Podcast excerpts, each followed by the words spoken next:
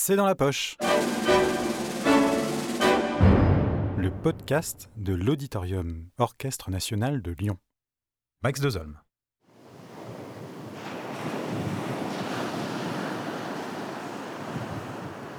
Aujourd'hui au programme La mer de Debussy.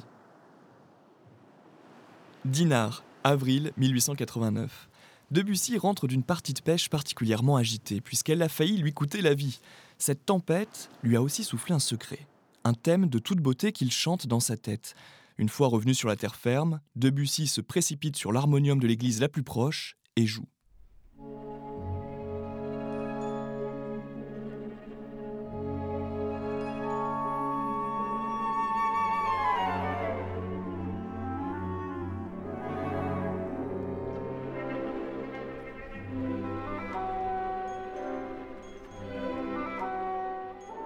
L'histoire est belle, mais c'est une légende.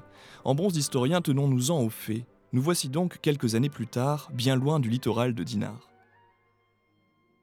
C'est dans la petite ville bourguignonne de Villeneuve-la-Guyard, au sud-est de Paris, que Claude Debussy se plonge tout entier dans la mer.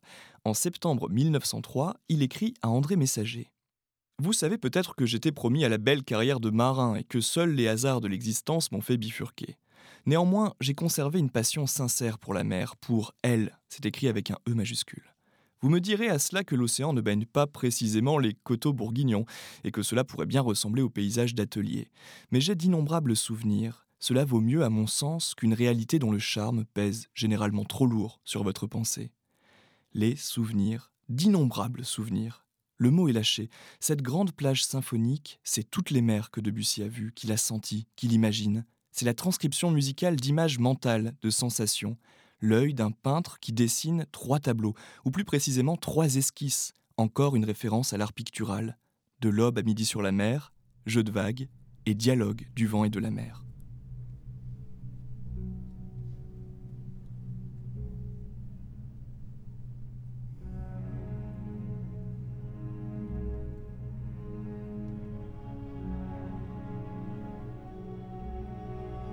La première partie est une contraction du temps. En moins de dix minutes, Debussy, le peintre, nous donne à imaginer l'itinéraire du Soleil de sa naissance à son apogée. Pour évoquer les premiers rayons du jour, tout commence par une note de si, tenue dans le grave. Par-dessus cette ligne d'horizon, on peut entendre les rumeurs des timbales, auxquelles répondent des motifs joués en trémolo. Tout est vibrant, fuyant, organique. La nature se réveille et les premiers rayons s'élèvent.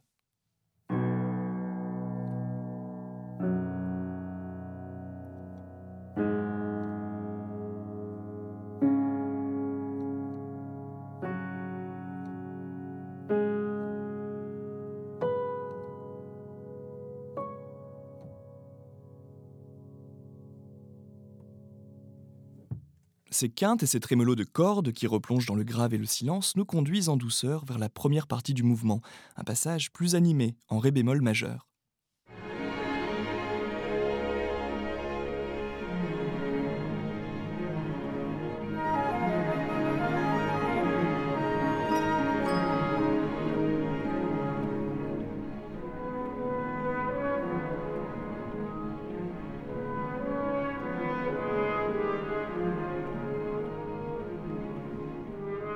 L'orchestre bouillonne, les vents échangent des motifs fugaces, tandis que les cordes se balancent. Une première partie où Debussy se montre particulièrement lyrique.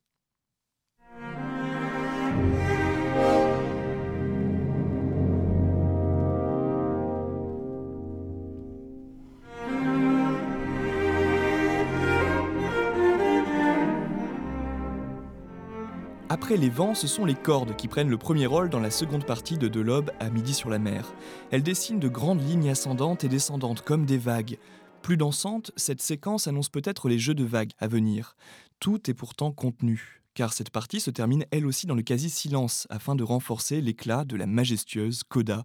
Une coda aussi impressionnante et sublime que la vague d'Okuzai qui illustrait l'édition originale de la mer parue en 1905 chez Jacques Durand.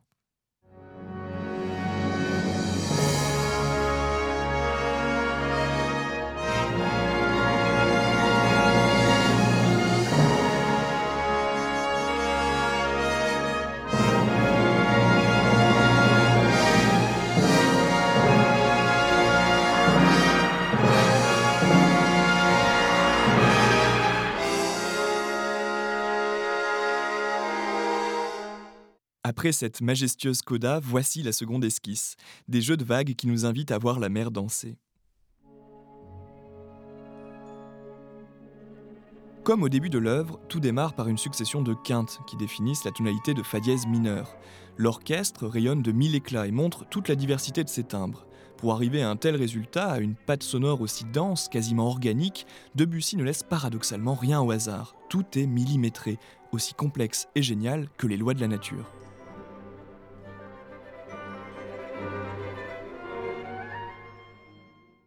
Après l'ivresse des jeux de vagues, ce mouvement dont le musicologue Jean Barraquet disait qu'il était une pulvérisation sonore telle que le temps musical en devenait presque insaisissable, voici le brillant final, le dialogue du vent et de la mer, un dernier mouvement qui, tel le ressac, nous fait réentendre les motifs du tout début de l'œuvre.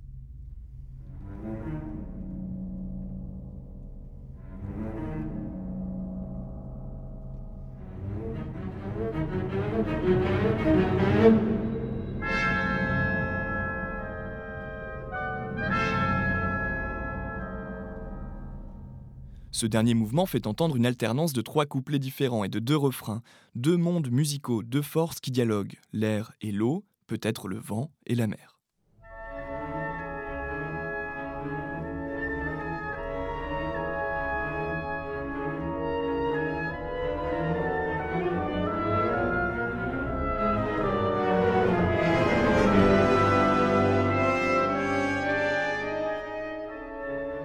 Dans ce dernier mouvement également, l'orchestre accroît sa palette sonore avec l'ajout d'une grosse caisse aux sonorités d'outre-tombe, deux cornets à piston chez les cuivres et un contrebasson. Dans un article du Journal de Paris paru le 3 novembre 1922, voici ce qu'un critique musical écrivait. Ce sont de rudes interlocuteurs, ceux que l'art du génie fait parler dans ce prodigieux dialogue du vent et de la mer. Celle-ci néanmoins, jusque dans sa fureur, reste toujours magnifique. Aucun spasme ne la défigure et nul trouble ne peut ternir l'éclat de sa luxuriante beauté. Autant que ses liesses matines, sa tempête s'irise de reflets scintillants, roule en ses flots des escarboucles et fronde d'éblouissantes gerbes, un ciel illuminé d'azur ou tout criblé d'étoiles.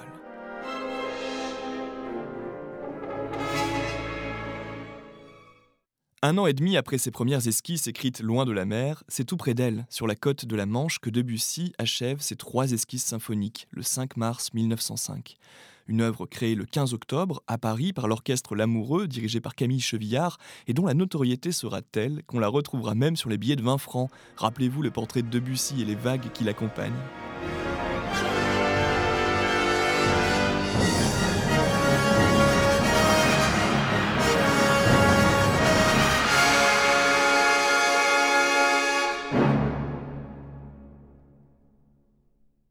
Cet épisode a été produit par l'Auditorium Orchestre National de Lyon. La version de la mer de Debussy utilisée ici est interprétée par l'Orchestre National de Lyon, dirigé par Youn Merkel. Cette version est à réécouter dans son intégralité sur la plateforme de streaming Vialma. Si vous avez aimé ce podcast, n'hésitez pas à le commenter, le partager et l'ajouter dans vos favoris sur les différentes plateformes de streaming.